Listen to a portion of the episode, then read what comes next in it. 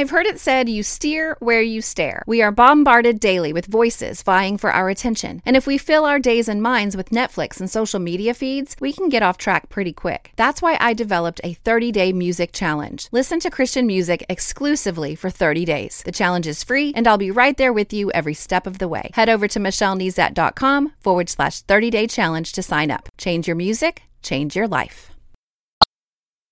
You're listening to More Than a Song, episode 264.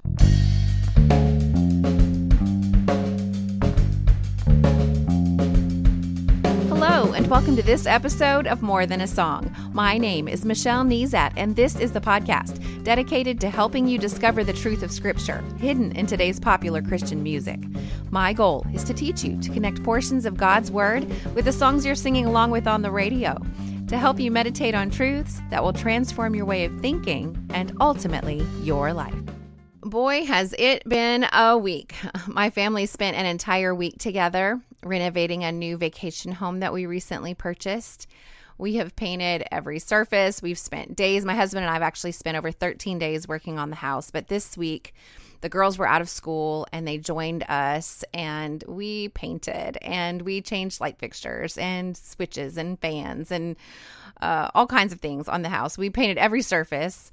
The girls were a huge help. It, it was such a joy to work with them and they did it with such a great attitude. Uh, it's all going to be worth it in the end. I can't wait to sit on my screen porch. Uh, my husband's going to install a live edge cypress bar so I can put my laptop on it and write the podcast while gazing at the lake, and I cannot wait. But the reason I even mention it is because this is the first episode to come out on a Tuesday instead of a Monday.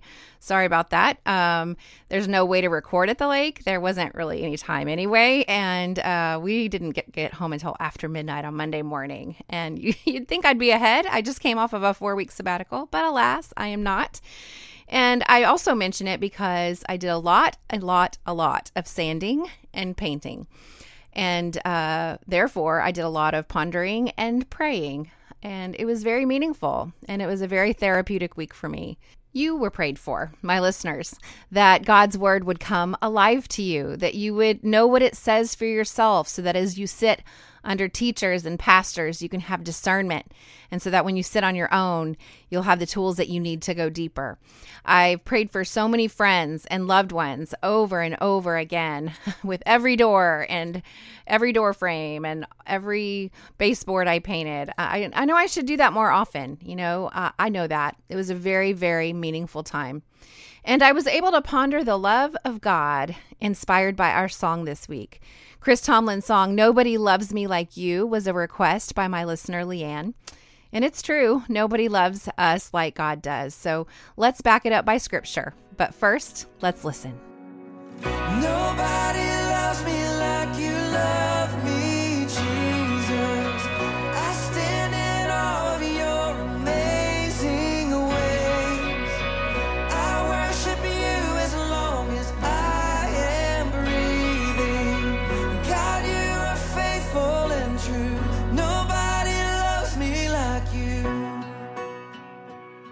The Bible is full of ways that God loves us. Scriptures talk about God's love. Songs and psalms talk about God's love. But I chose to explore First John because it talks about the way God loves us, uh, the way that I pondered most while I was sanding and sanding and sanding all those doors.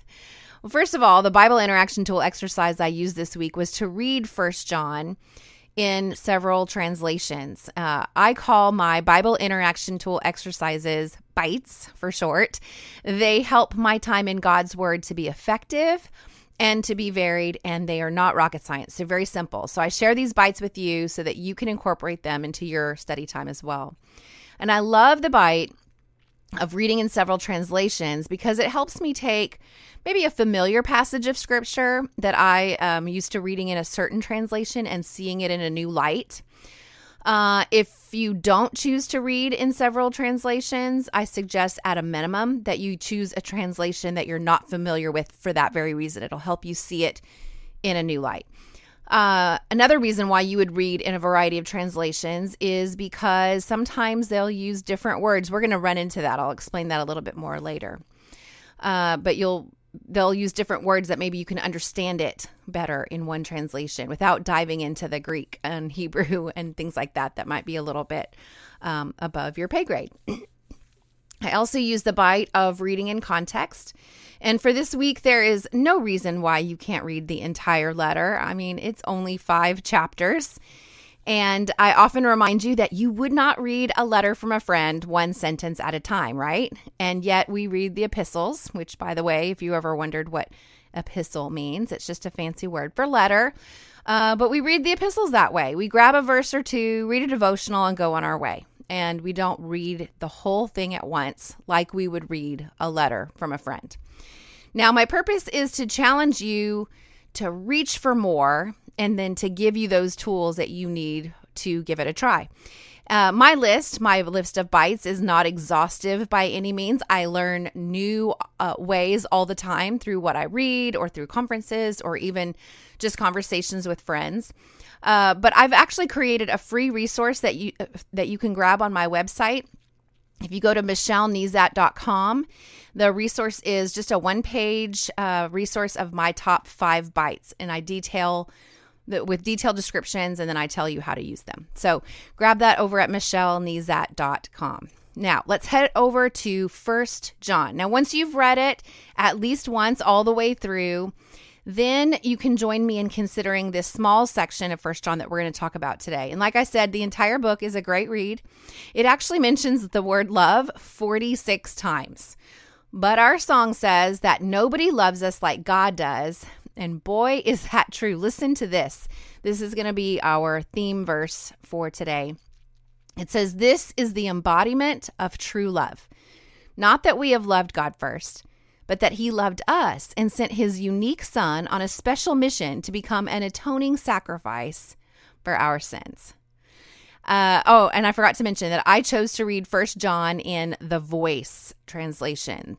I actually accessed through that through the Bible Gateway app. I uh, know it's also available online at BibleGateway.com. And so the, the voice is a modern language dynamic equivalent translation. All right, what does that mean? Well, dynamic equivalent is a method of Bible translation that seeks to reproduce that original text. Remember, I said it's it's written in Greek or Hebrew of Scripture and use it, use modern language and expression to communicate the message of the Bible. So it's going to read in a way and use phrasing in a way that we talk now. All right.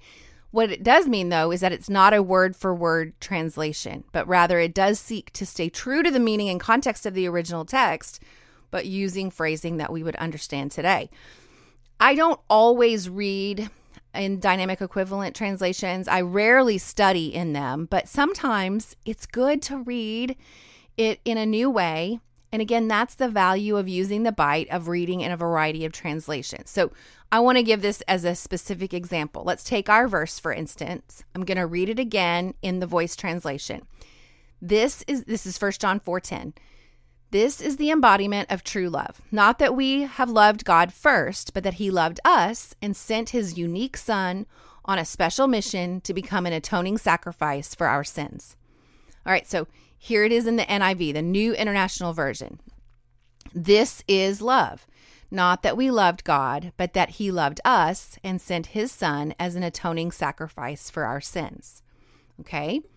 Or in the English Standard Version, that's my study translation of choice, it says, In this is love, not that we have loved God, but that He loved us and sent His Son to be the propitiation for our sins. okay, now, propitiation's a big word. That's also in the King James Version as well. It's a good word, uh, but it might just be unfamiliar enough for you to to just to give up and to put your Bible down. You might not even know what an atoning sacrifice is. And and a lot of time and that's okay. I just want you to I want you to wrestle with the hard stuff. Uh, but don't put it down. Choose to wrestle, okay? It's worth it to do some heavy lifting. Maybe it will inspire you to study even further to truly understand this love that is so unique, right? It's so unique that it's the kind of love that is a defining love. It's almost like John is saying, you know what? If you look up love in Webster's dictionary, you will see this. You will see God loving us and sending us his son to bear the wrath that sin deserves, which is what propitiation or atoning sacrifice is. So I really want to consider this a bit. What kind of love is that? Why is it so unique? Why is it so profound? Because it is true, nobody loves us the way God does. So let's stop and consider at least a few of the details that we see just in this small section. Well, so first we're going to have to back up and read it in context of at least the immediate verses around it. Of course, you're going to start by reading the entire letter, right? But for our purposes today, we're going to start in um, chapter 4, verse 7. Says, My loved ones, let us devote ourselves to loving one another. Love comes straight from God, and everyone who loves is born of God and truly knows God. Anyone who does not love does not know God because God is love. Because of this, the son, the love of God is a reality among us. God sent his only son, and this is because of this, the love of God is a reality among among us, colon, the this is coming after the colon. God sent his only son into the world so that we could find true life through him. This is the embodiment of true love. Not that we have loved God first, but that he loved us and sent his unique son on a special mission to become an atoning sacrifice for our sins. So, my loved ones, if God loved us so sacrificially, surely we should love one another. No one has ever seen God with human eyes, but if we love one another, God truly lives in us. Consequently, God's love has accomplished its mission among us. All right, let's hop back to our defining verse. This is the embodiment of true love. So, what is the embodiment of true love? Not that we've loved God first, but that He loved us and sent His unique Son on a special mission to become an atoning sacrifice for our sins. First off, who loved who first? God loved us first. This is significant.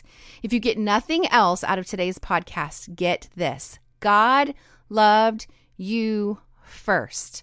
Ephesians chapter 1 says it this way it says, Even before he made the world, God loved us and chose us in Christ to be holy and without fault in his eyes.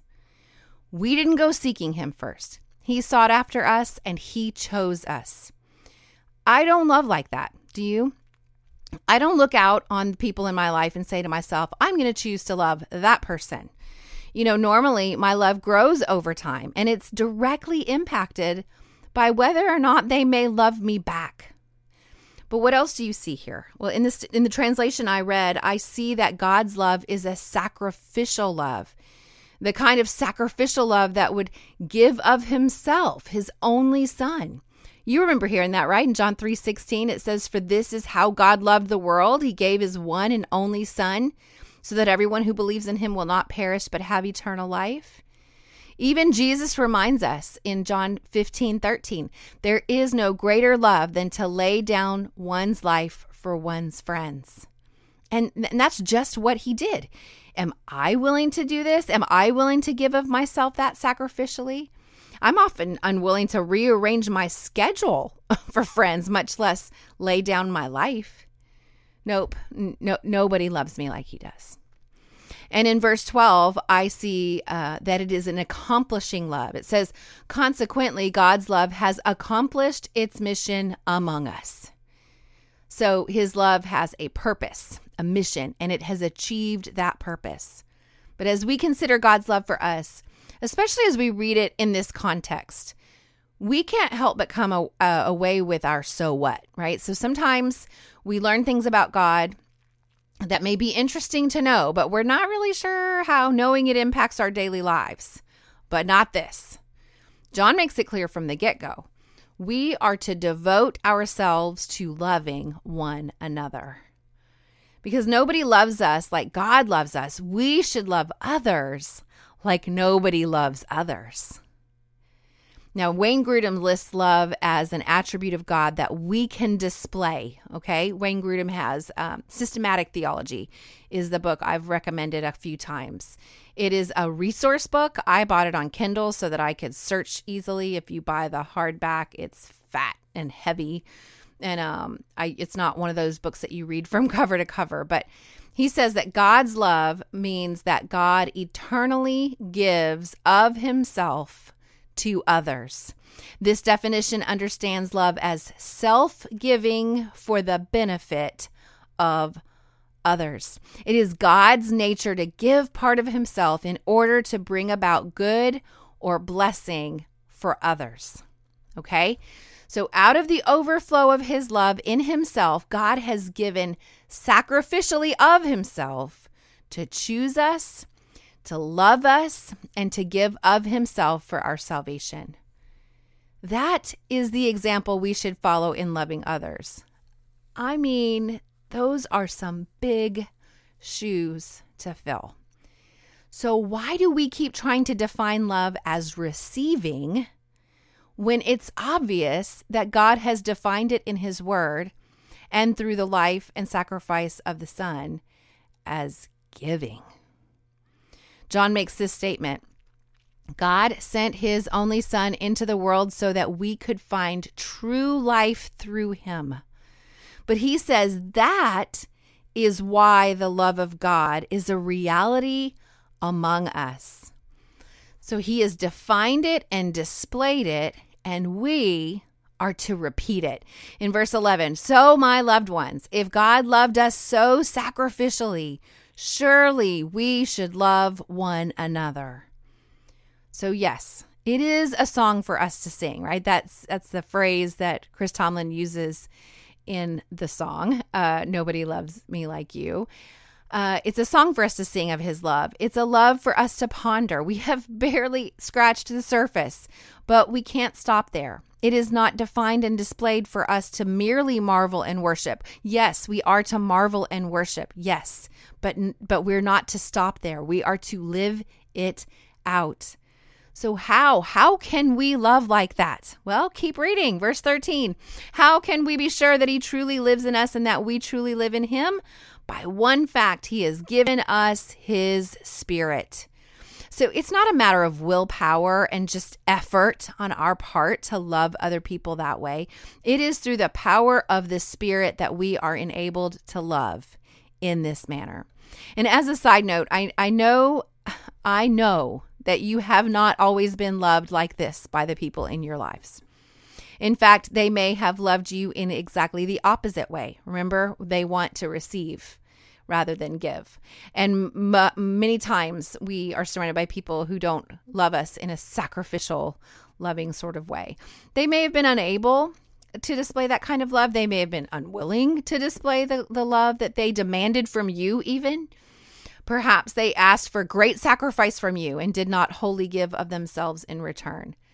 It's true. Nobody loves us like God does. And while all of that is true, and I know it's true because it's been true for me and my friends that I've spoken with, I often spend way too much time thinking of that, wishing that they would love me this way, wishing that they would display this kind of love. And yet I don't spend an equal amount of time pondering how I can display this unique love God calls us to show others. So, what's next? Well, read all of First John in a translation you are not familiar with. Focus in on the unique love God has for us and meditate on what that means for our lives. How would your life look, di- look uh, different if you devoted yourself to displaying the kind of love God has modeled for us. And then while you're in God's Word this week, let me know how you're doing. Email me, Michelle at MichelleNezat.com. Hop on Twitter at Michelle Nezat or Instagram at Michelle Nezat or on Facebook. Michelle L. Nezat is my public page, and we can talk about what you're learning there.